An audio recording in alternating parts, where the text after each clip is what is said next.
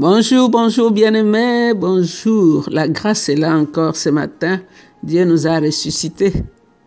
On dormait comme des morts, on ne savait même pas ce qui s'est passé autour de nous. Mais le Père lui veillait car la parole déclare qu'il ne sommeille pas, qu'il ne sommeille ni dort. C'est lui qui veille sur Israël. Le Seigneur nous a fait du bien, nous sommes sur la terre des hommes.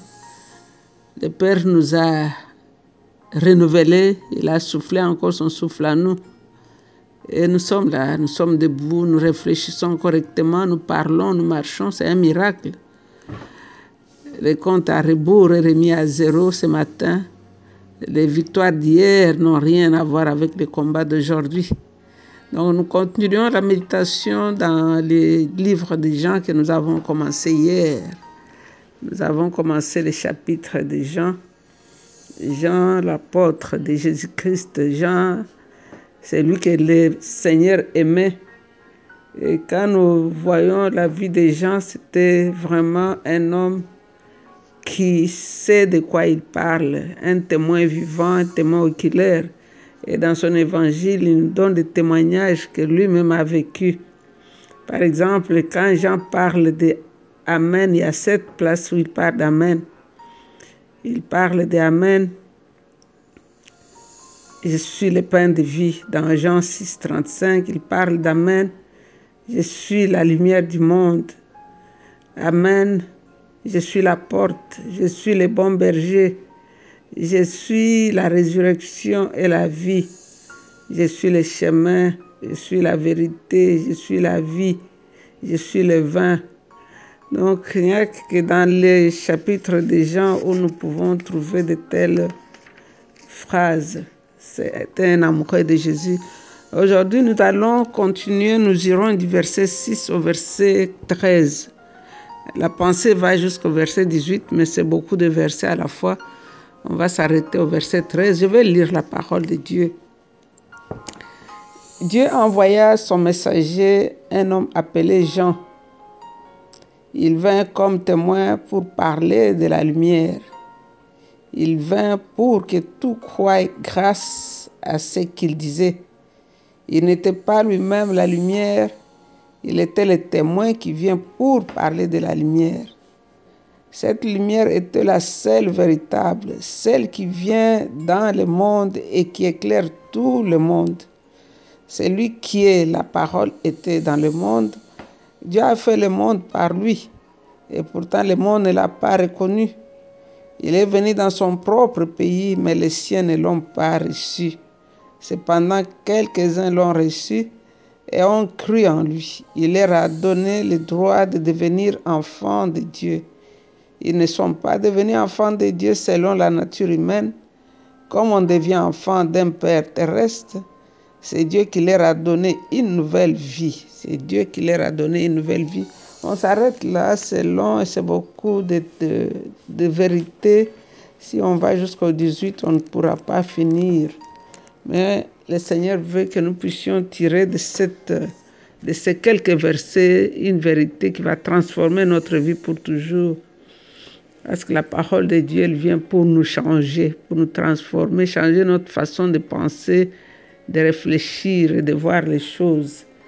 Ici, ce verset, à partir du, verset 6, ce n'est pas Jean l'apôtre qui, qui parle ici, ici, il parle de Jean-Baptiste.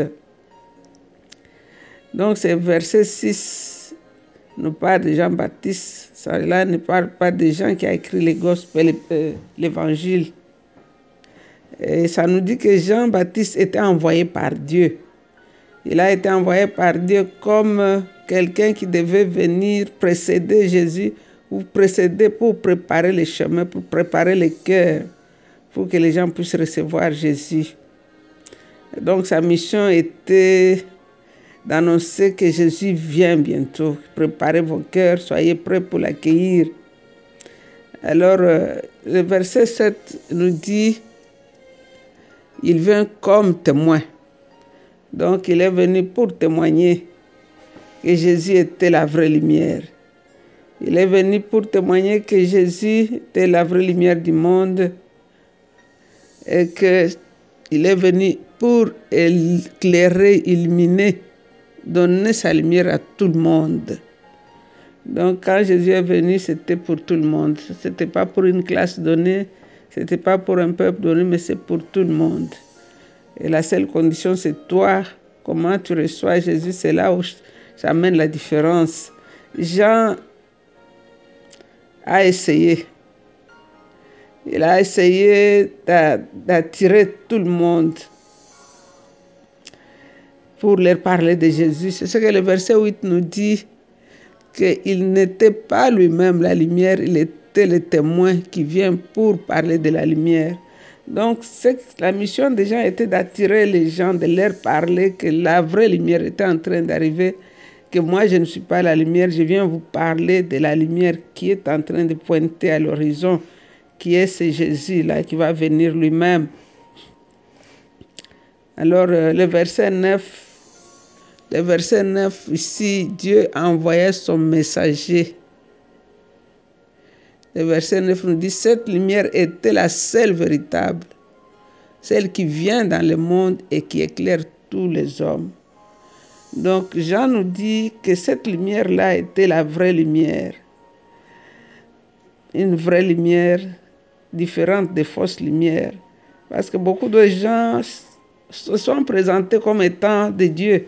Je me rappelle dans mon pays, a eu de Jésus et ils sont morts. Il y avait même un là qui avait dit que lui, il allait mourir et ressusciter trois jours après. Alors il est entré dans le cercueil, ses adeptes ont pris le cercueil pour le mettre dans l'avion, aller dans son village.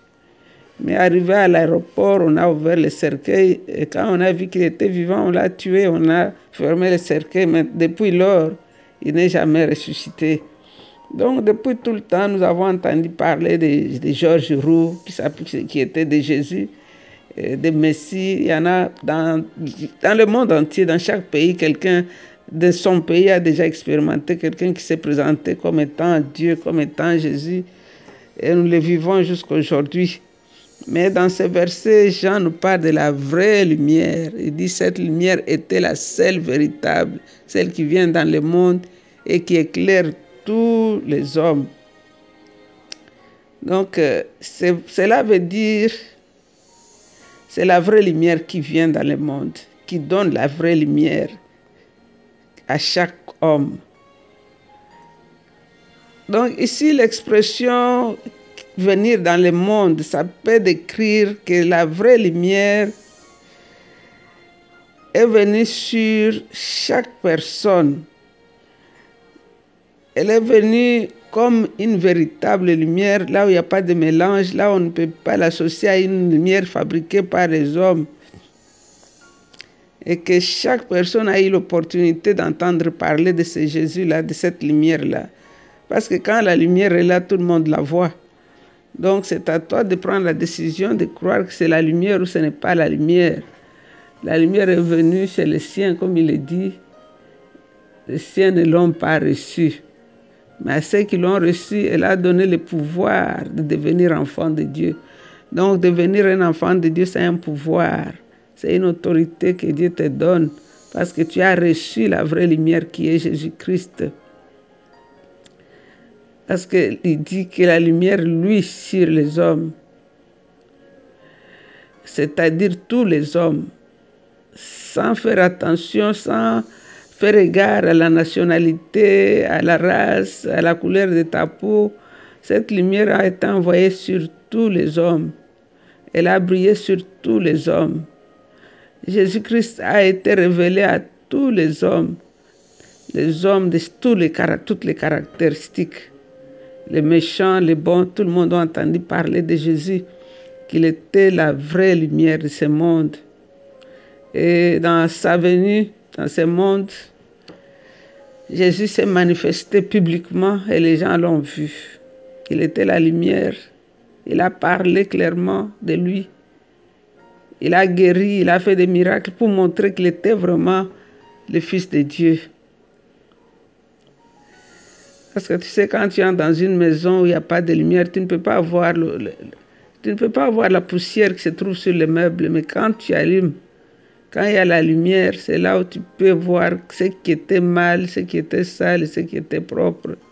C'est quand Jésus est venu, il est venu briller dans le monde. Il est venu se révéler, se manifester dans le monde. Mais le verset 10 nous dit, celui qui est la parole était dans le monde. Dieu a fait le monde par lui et pourtant le monde ne l'a pas reconnu. Il est venu dans ce monde. Depuis le jour où il est né à Bethléem jusqu'au jour où il est rentré au ciel, il était là dans ce monde. Mais le monde ne l'a pas reçu. Le monde ne l'a pas reconnu comme étant le possesseur même du monde. Il a été rejeté et pourtant il était le créateur du monde, le créateur de tous les hommes. Ils ont cru que c'était seulement un autre homme comme eux. Et ils l'ont traité comme un étranger, comme ils voulaient le faire. Mais le Seigneur ici est en train de nous témoigner que c'était lui. Et c'est lui et qui est parti, qui revient bientôt dans la gloire. Parce que dans le verset 11, on dit qu'il est venu dans son propre pays, mais les siens ne l'ont pas reçu. Jésus est allé à Nazareth, on a failli le jeter. Quand nous, nous lisons Luc 4, 28, 30, on a sa propre ville, on a essayé de le jeter en haut, jeter en bas d'une falaise.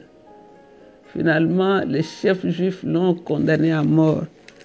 Jésus est venu chez les siens. Les siens ne l'ont pas, n'ont pas cru, ne l'ont pas reçu. Alors, le verset 12. Le verset 12 nous dit, Cependant, quelques-uns l'ont reçu et ont cru en lui. Il leur a donné le droit de devenir enfants de Dieu. Il leur a donné le droit. C'est là qu'ils l'ont reçu, il leur a donné le droit. Donc, ceux qui l'ont reçu sont devenus enfants de Dieu. Ils ont reçu l'autorité de devenir enfants de Dieu. Et ce verset nous montre clairement comment on peut devenir enfant de Dieu. Ce n'est pas parce que nous faisons de bonnes œuvres, ce n'est pas parce que nous avons le membership d'une église, nous partenons à une église. ce n'est pas parce que nous fournissons tant d'efforts. Mais c'est en recevant Jésus, en le recevant comme Seigneur et Sauveur, en croyant en son nom que c'est lui, le Fils de Dieu. C'est ça, c'est le, seul moyen, c'est la seule voie du salut. Sans cela, personne ne peut être sauvé. Car le verset 13 nous dit, il, euh, il, sorry. il leur a donné le droit de devenir enfants de Dieu. Ils ne sont pas devenus enfants de Dieu selon la nature humaine. Comme on devient enfant d'un Père terrestre, c'est Dieu qui leur a donné une nouvelle vie. Ils ne sont pas devenus comme on devient par la maternité physique que nous connaissons tous, parce que nous savons que pour avoir un enfant, il faut qu'un homme et une femme mariés viennent ensemble, désirent un enfant, alors ils peuvent avoir leur enfant. Donc ici, on dit que devenir un enfant de Dieu, c'est par Dieu lui-même. Devenir dans le sens physique, tu dois naître, tu dois naître aussi. Tu dois devenir un enfant de Dieu, tu dois naître encore, c'est-à-dire devenir, ça s'appelle la nouvelle naissance, ou conversion, ou être sauvé. Donc ce verset nous montre trois voies qui ne mènent pas à la nouvelle naissance. D'abord, on ne devient pas chrétien ou bien on n'est pas né de nouveau par le sang. C'est-à-dire parce que ton père était chrétien, toi aussi automatiquement tu es chrétien. Ou bien peut-être parce que tu viens d'une famille où tout le monde est sauvé, que automatiquement toi aussi tu le deviens. Non, dans ce passage, on nous montre que la nouvelle naissance, c'est Dieu lui-même. Quand tu acceptes Christ comme Seigneur et Sauveur, c'est là où tu deviens un enfant de Dieu. Le salut ne se passe pas d'un parent à un autre. Ce n'est pas héréditaire, ce n'est pas parce que tu as travaillé dur, tu as acheté l'église, tu as construit l'église que tes enfants seront automatiquement sauvés. Non, c'est chacun pour soi. Ce n'est pas parce que, parce que si c'était facile, combien de parents auraient bien voulu que leurs enfants soient des chrétiens, mais les enfants refusent. Donc ces parents peuvent tout faire, parler bien, mais si l'enfant a dit non, il a dit non. Combien de pasteurs ont fait tout, donné des sermons qu'il fallait, mais la personne est restée incrédule, même dans l'église même. Il n'a pas voulu ouvrir son cœur et accepter Jésus comme Seigneur et Sauveur. Alors ceci va nous dire que la puissance pour devenir, pour la nouvelle naissance, reste en Dieu lui-même. C'est Dieu lui-même. La nouvelle naissance, c'est Dieu lui-même qui l'offre. À ceux qui ont reçu, il leur a donné le pouvoir de devenir les enfants de Dieu, qui ne sont pas nés non de la volonté de, de, de l'homme, mais de la volonté de Dieu. Alors pour avoir droit à l'héritage, nous devons d'abord être enfants. Pour cela, il faut naître, pour naître dans la famille de Dieu. Il faut que nous acceptions Christ comme Seigneur et Sauveur. Nous ne devenons pas enfants de Dieu par nos efforts ou nos bonnes œuvres. Un serviteur a beau travailler pendant des années à la plus grande satisfaction de son maître, mais il ne deviendra jamais l'enfant de son maître. Il restera toujours travailleur, un serviteur. Mais nous, quand nous acceptons Jésus comme Seigneur et Sauveur, il nous donne le pouvoir de devenir enfants de Dieu. C'est la nouvelle naissance. C'est la naissance spirituelle. C'est ce que Nicodème voulait savoir. Jésus lui a dit, tu ne peux pas rentrer dans le ventre de ta mère parce que ce n'est pas de cette façon-là qu'on reçoit la nouvelle naissance. C'est Dieu lui-même. Nous voulons te dire encore une fois merci Jésus, car à cause de toi, à cause de ta mort et ta résurrection, tu as détruit les murs de séparation et de l'inimitié et tu nous as accordé la vie éternelle. Tu as fait de nous les enfants de Dieu. La Bible dit que tu as mis sur nous un sceau de ton esprit pour prouver que nous t'appartenons. Voilà pourquoi nous te rendons toute la gloire. Voilà pourquoi nous t'adorons. Car tu mérites, Seigneur, tu mérites la louange, tu mérites l'adoration. Parce que toi, tu as enlevé les murs de l'inimitié les murs qui nous séparaient, les jours où nous t'avons reçu dans notre cœur comme Seigneur et Sauveur, tu nous as donné le pouvoir de devenir enfants de Dieu et tu nous as accordé la vie éternelle. Mon âme t'adore, Seigneur. Et je prie pour mon frère, pour ma soeur, pour tous ceux qui n'ont pas encore donné leur vie totalement au Seigneur, qu'ils ouvrent leur cœur et qu'ils reçoivent Jésus comme Seigneur et Sauveur afin de recevoir en même temps le pouvoir de devenir enfant de Dieu. Nous t'aimons, Seigneur, car tout ça, c'est le produit de l'œuvre de la croix. Nous t'aimons parce que si toi, tu n'avais pas accepté de venir sur la terre, de naître ainsi, de mourir, la porte était fermée.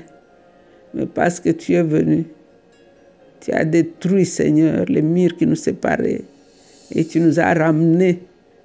Nous sommes devenus les enfants de Dieu. J'ai pris pour mon frère, j'ai pris pour ma soeur, j'ai pris pour celui qui est malade. Je déclare la guérison parce que la guérison est trouvée dans Christ Jésus. Merci de toucher quelqu'un aujourd'hui. Guéris-le spirituellement et physiquement.